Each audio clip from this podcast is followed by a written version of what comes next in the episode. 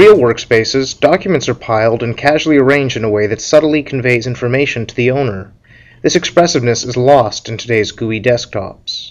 We explore pen-centric interaction techniques for manipulating documents on a physics-enabled desktop inspired by real-world workspaces, using piles as the basic organizational entity. When dragged, documents are attached to pen position by a spring to give a more physical feel. Documents bump and displace each other in a realistic manner, as they might do on a physical desktop. We can quickly toss similar documents, like these PDFs, into a corner for dealing with later. Their appearance subtly affords that they are in an unorganized state. Holding the pen barrel button lets us ruffle through and nudge documents as if the pen had some physical geometry. When we lasso select multiple documents, springy joints are created between them so the spatial relationships are maintained. To more explicitly organize and group documents, we can create a tidy pile out of them. A tidy pile can be created by lassoing around documents and then crossing the icon that appears at their centroid. We call this novel technique lasso and cross, allowing fluid selection and pile creation in one stroke. Undo and redo is supported by uncrossing and recrossing. The icon facilitates discovery, indicating additional functionality and aids transition from novice to expert. For more complex interactions, we use a novel technique called lasso menu, where we fluidly lasso select documents and invoke commands with a control menu, displayed when the lasso is completed.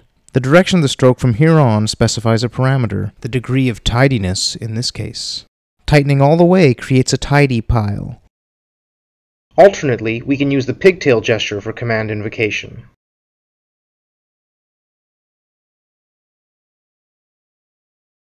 Hovering over a pile reveals its pile widgets, allowing specific transient browsing of contents. Hovering for some time reveals an explanatory tooltip. The grid widget offers a standard grid view of contents, smoothly animated to avoid confusing the user. Larger piles benefit from a fisheye view. Compression browse keeps items in place, maintaining context while revealing items from the top down. Techniques that resemble real world manipulations include fanning out a pile like a deck of cards on the user drawn path, or leafing through like pages of a book.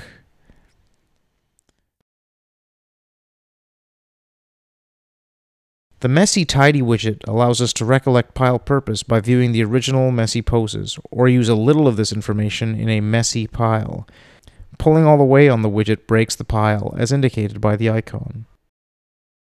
We can lock down a pile for further manipulation in one of the browsing layouts with a pressure lock by reaching maximum pen pressure. Note, the cursor turns hollow, indicating a pressure lock is possible. Documents may be deleted or duplicated by invoking the command from the lasso menu. While offering a realistic feel, we are not constrained to realistic interactions. For example, we can instantly sort a subsection of the pile items by type. We can change pile order by dragging documents to a new location. On RealDesk, people use subtle techniques to convey information about documents and piles, such as positioning them so they stick out. We support this in our prototype.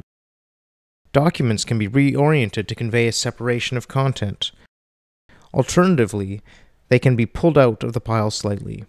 If pulled out far enough, they're removed from the pile and are made the active selection. With the pen still down, we can fluidly add these to another pile by crossing one of its widgets, all in one continuous stroke. We call this novel insertion technique drag and cross. Other ways to add documents to a pile include dragging items to a pile. To quickly and casually add items to a pile, we can toss them in its general direction. For more precise placement, we can dwell and scrub. Or use Drag and cross.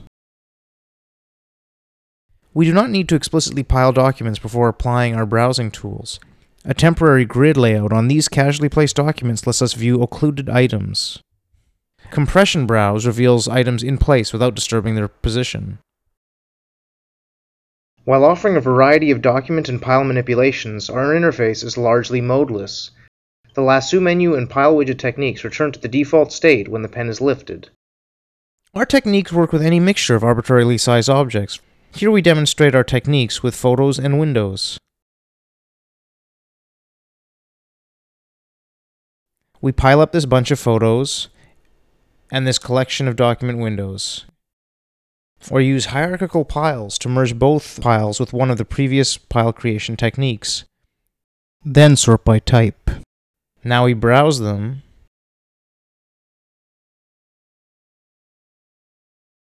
When broken, the hierarchical pile returns to its components with changes folded through.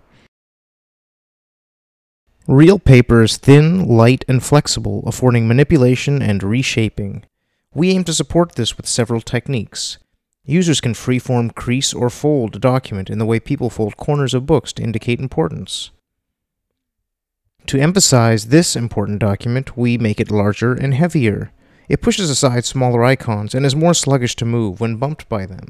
To further escalate its importance, we can pin it up to the wall with a pressure lock, tearing it off later with a tug.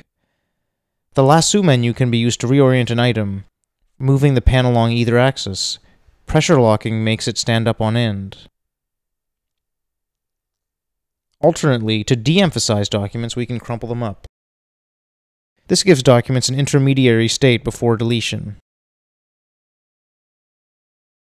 If we want to find a document but only have a general spatial idea of where it is, we can invoke the exploding piles technique.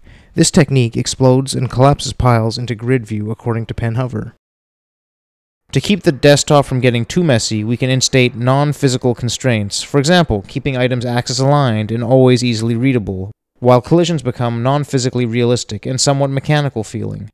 This mode's locked rotation can be used to create shelving.